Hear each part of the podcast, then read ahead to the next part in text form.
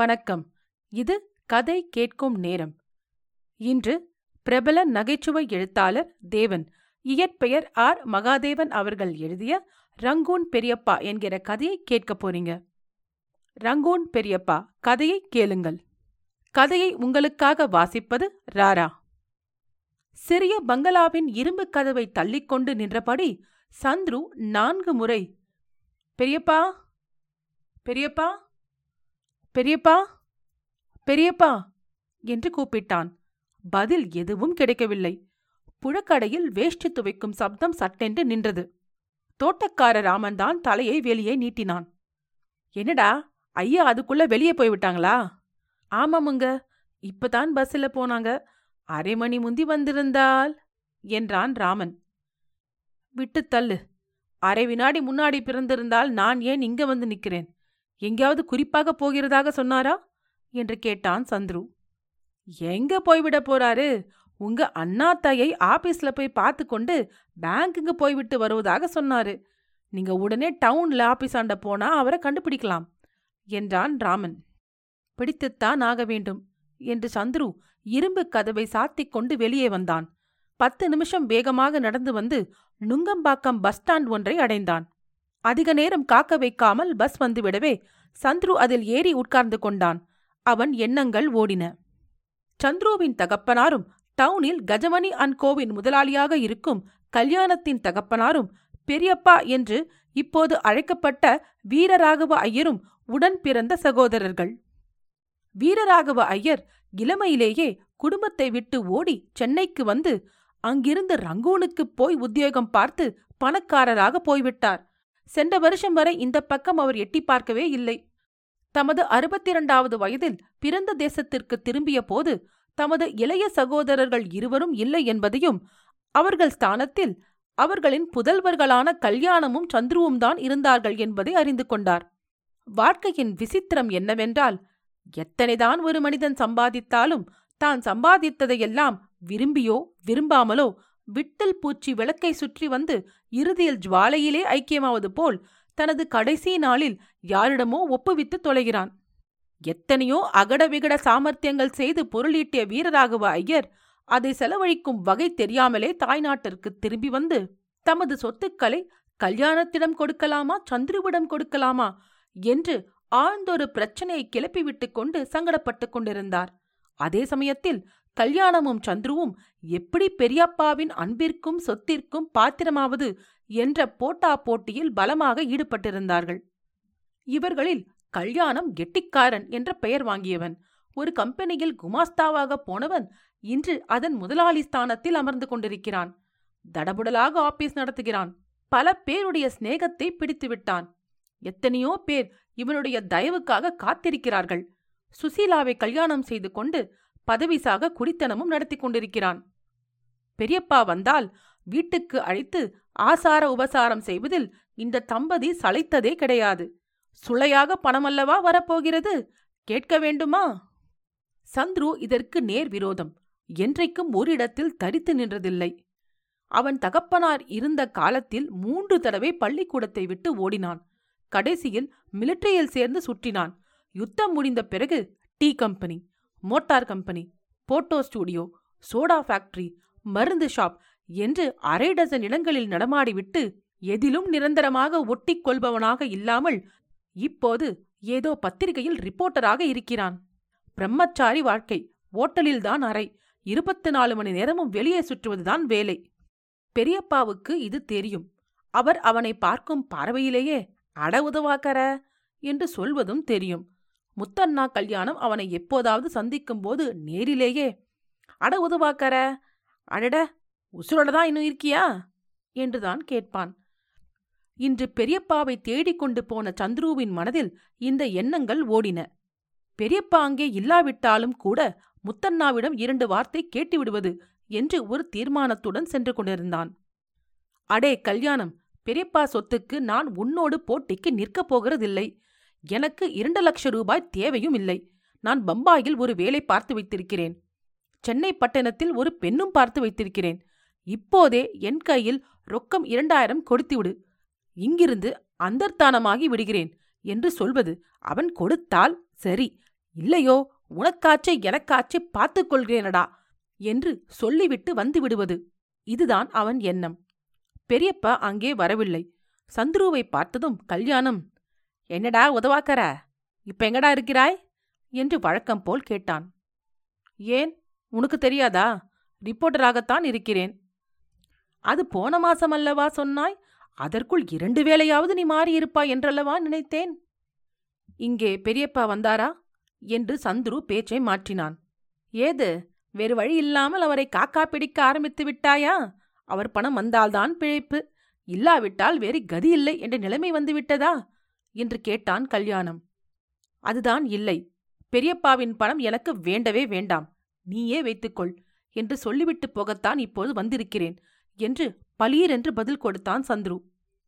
அடே அப்பா, என்ன ரோசம், என்ன முன்யோசனை, என்ன தியாக புத்தி! அட உதவாக்கற, பெரியப்பா சொத்து உனக்கு கிடைத்து விட்டது போலும், பீஷ்மர் மாதிரி ஒரு பிரதிஜ்ஞை செய்து அதை எனக்கே அர்ப்பணம் செய்கிறது போலும். நல்ல தமாஷ்டா இது, நாடகமாக எழுதி கொடுடா, நல்லா வசூலாகும். நான் சொல்ல வந்ததை கேட்க மாட்டாயா என்று சந்துரு ஆரம்பித்தான். ஆனால் அதற்குள் கல்யாணத்தின் கவனம் வேறு திக்கில் செல்லும்படியாக நிர்பந்தம் ஏற்பட்டுவிட்டது. கண கணவென்று டெலிஃபோன் மணி அடித்தது. டெலிஃபோன் ரிசீவரை காதில் எடுத்து வைத்துக்கொண்டு ஹலோ என்றான் கல்யாணம். புருவத்தை சுருக்கிக் கொண்டான். அடடா, அவர் வந்திருக்காரா? அவர் இருக்க சொல்லு, இதோ வருகிறேன். 5 நிமிஷம், 2 நிமிஷம். என்ன சொல்கிறாயா? ரொம்ப முக்கியமாக அவளிடம் பேச வேண்டும் நான். டக்கென்று ரிசீவரை வைத்துவிட்டு கல்யாணம் திரும்பினான். சந்துரு எழுந்துவிட்டான். சரிடா, இப்ப சந்தர்ப்பம் சரியாக இல்லை, யாரோ வந்திருக்கிறார் போல் இருக்கிறது. நான் இன்னொரு சமயம் சாவகாசமாக வந்து உன்னுடன் பேசுகிறேன், நீ வந்தவரை முன்னாடி கவனி என்றான். கடகடவென்று கல்யாணம் சிரித்து, ஏமாந்தாயாடா உதவாக்கற, சரியானபடி ஏமாந்தாயா, அடே உட்காரடா என்றான். உனக்கு ஒருவர் வெளியே காத்திருக்கிறார், நான் எதற்காகடா இப்போ இங்கே உட்கார்கிறது என்று கேட்டான் சந்துரு. அதுதான் வேடிக்கை, நீ நடிக்கிற நாடகங்களையெல்லாம் விட ருசிகரமான நாடகம் இது. இப்போது எனக்காக யாரோ வெளியில் காத்து கொண்டிருக்கிறார் என்றுதானே நினைக்கிறாய்? அதுதான் இல்லை. உன் மாதிரி உதவாக்கரைகள் எவனாவது அவசரமாக வேளையில் வந்து பழி மாதிரி உட்கார்ந்து கொண்டு விட்டால், இதோ காலால் மெல்ல இந்த ரப்பரை அமுக்குவேன், கனகனவென்று டெலிஃபோன் மணி மாதிரி அடிக்கும். நான் இப்போது பேசினா போல் பேசுவேன், வந்திருக்கிற ஆள் தானாகவே நழுவி விடுவான். நீயே கிளம்பிவிட்டாயே, இதை உண்மையென்று நம்பிக்கொண்டு. சந்துரு அசந்து போய்விட்டான். ஏண்டா இப்படியாடா செய்கிறது? சுத்த அயோக்கியத்தனமாக இருக்கிறதே, இப்படி எல்லோரையும் ஏமாற்ற முடியுமாடா? யாராயிருந்தால் என்ன, இதற்கு ஏமாந்துதான் ஆகணும். எனக்கு நம்பிக்கை வரலைடா. பந்தயம் கட்டிப்பாரேன், 5 ரூபாய், உன் எதிரிலேயே இதை செய்து காட்டுகிறேன். உன்னிடம் 5 இருக்கிறது, என்னிடம் இல்லையே, உன்னால் முடிந்த போது குடு. அடுத்தபடி யார் வருகிறாரோ அவரிடம் இந்த வேலையை நான் செய்து காட்டுகிறேன், உடனே போகிறாரா இல்லையா பார். உன்னால் முடியாதென்று எனக்கு தோன்றுகிறது. முடியும், சற்று உட்கார்ந்திரு. அடுத்ததாக வருகிறவர் யாரானாலும் சரி, 3வது நிமிஷம் வெளியில் துரத்தி அடிக்காவிட்டால் பார். நம்ம யுக்தி சாமான்யமா? கல்யாணம் சொல்லி வாய் மூடவில்லை. அறையின் கதவை திறந்து கொண்டு பெரியப்பா உள்ளே நுழைந்தார். ஏக காலத்தில் கல்யாணத்துக்கும் சந்துருவுக்கும் தூக்கி வாரி போட்டது. அந்த சமயத்தில் அவர் வரப்போகிறார் என்று இருவரும் எதிர்பார்க்கவில்லை. கல்யாணம் இவரிடத்திலும் தன் நாடகத்தை நடத்தப் போகிறானா, அல்லது பந்தயத்தில் தோற்றுவிட்டு 5 ரூபாய் இழக்கப் போகிறானா? பெரியப்பா வந்து உட்கார்ந்து கொண்டார். என்னடா சந்துரு, உன்னை கண்ணில காண்பதே இல்லையே, எங்கேயாவது ஒரு இடத்தில் நிலையாக ஒரு உத்தியோகத்தை பார்த்து கொண்டு ஒழுங்காக இருக்கப் போகிறாயோ இல்லையோ என்றார். கேளுங்கள் பெரியப்பா என்று சந்துரு ஏதோ சொல்ல ஆரம்பித்தான். என்னத்தை கேட்கிறது, எனக்கு பிடிக்கவே இல்லை. ஆமா, உன் வயசுல நான் ரங்கூனில ஒரு கம்பெனியில புகுந்தேன். 24 வருஷம் அதிலிருந்து நான் கிளம்பவே இல்லை. இதோ பார், நமது கல்யாணம்தான் இருக்கிறான் என்று ஆரம்பித்தார் பெரியப்பா. அதை அவர் பூர்த்தி செய்யும் முன் கணக்கணவென்று டெலிஃபோன் மணி அடித்தது. கல்யாணம் டெலிஃபோன் ரிசீவரை கையில் எடுத்து ஹலோ என்றான். பெரியப்பாவும் சந்துருவும் அவன் டெலிஃபோனில் பேசுவதையே கவனித்தார்கள். ஹலோ, இங்கே வந்திருக்கிறாரா? அவசரமாக பேச வேணும் என்கிறாரா? ஆமா. 1 நிமிஷம் இருக்க சொல்கிறாயா? சரி சரி. டெலிஃபோனை கீழே வைத்து விட்டான் கல்யாணம். பெரியப்பா உதட்டை கடித்து கொண்டார். எழுந்து நின்று, கல்யாணம் நான் வரேண்டா, ஜோலி ஒன்றும் இல்லை, பேங்க்குக்கு வந்தேன், அப்படியே உன்னையும் பார்த்துவிட்டு போகலாம் என்றுதான் வந்தேன் என்றார்.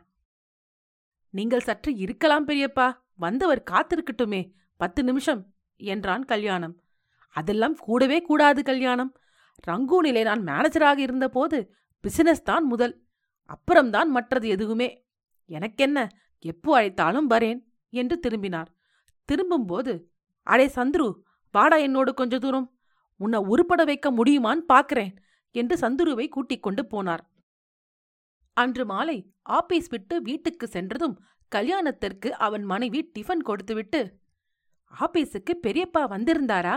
நீங்கள் போனதும் இங்கே வந்திருந்தார், காப்பி போட்டு கொடுத்தேன், சாப்பிட்டார். பாவம், உன் ஆம்படையான் கஷ்டப்பட்டு வேலை செய்கிறான், அவனை பார்த்து பேச வருகிற பேருக்கு எப்படித்தான் பதில் சொல்லி சமாளிக்கிறானோ தெரியவில்லை என்று சொல்லி அங்கலாய்த்து கொண்டார் என்றாள். கல்யாணம் ஏனோ சட்டென்று சாப்பிடுவதை நிறுத்திவிட்டு நிமிர்ந்து உட்கார்ந்து கொண்டு, அதற்கு நீ என்ன பதில் சொன்னாய் என்று கேட்டான். நம்ம பெரியப்பா இவ்வளவு அனுதாபமாக கேட்கிறாரே என்று உங்கள் டெலிஃபோன் தந்திரத்தை அவருக்கு சொன்னேன்.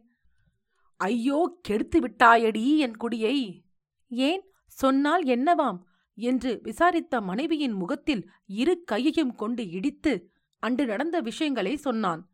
ஒரு கால் அவர் டெலிஃபோன் வந்தது நிஜம் என்று நம்பினாலும் அதை கெடுக்க சந்துருவும் கூட போயிருக்கானே என்று அலறினான்.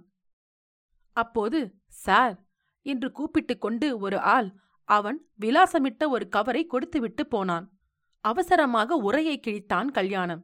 கீழே விழுந்த 5 ரூபாயை அவன் மனைவி பொறுக்கிக் கொள்ள கடிதத்தை அவன் படித்தான். அன்பார்ந்த முத்தண்ணா, இந்த உதவாக்கரைக்கும் அதிர்ஷ்டம் பிறந்துவிட்டது. பம்பாய்க்கு பயணமாகிறது இது. பெரிய வேலையுடன் மனதுக்கிசைந்த மனைவி சகிதமாக. இப்போது பெரியப்பா நான் சொல்வதற்கெல்லாம் தலையாட்டுகிறார். நீ நடத்திய நாடகம் எனக்கு எத்தனை நன்மையாக முடிந்துவிட்டது, பார்த்துக்கொள். என் மனமார்ந்த நன்றி.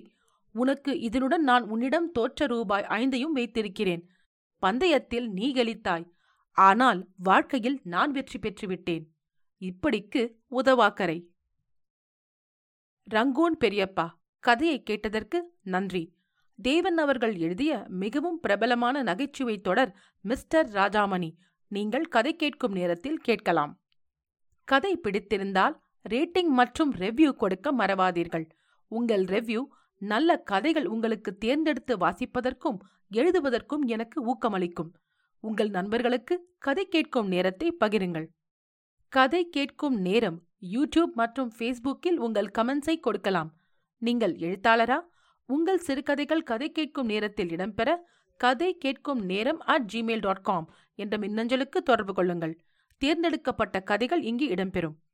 இன்னொரு கதையுடன் அல்லது பதிவுடன் உங்களை மீண்டும் சந்திக்கிறேன். நன்றி, ராரா.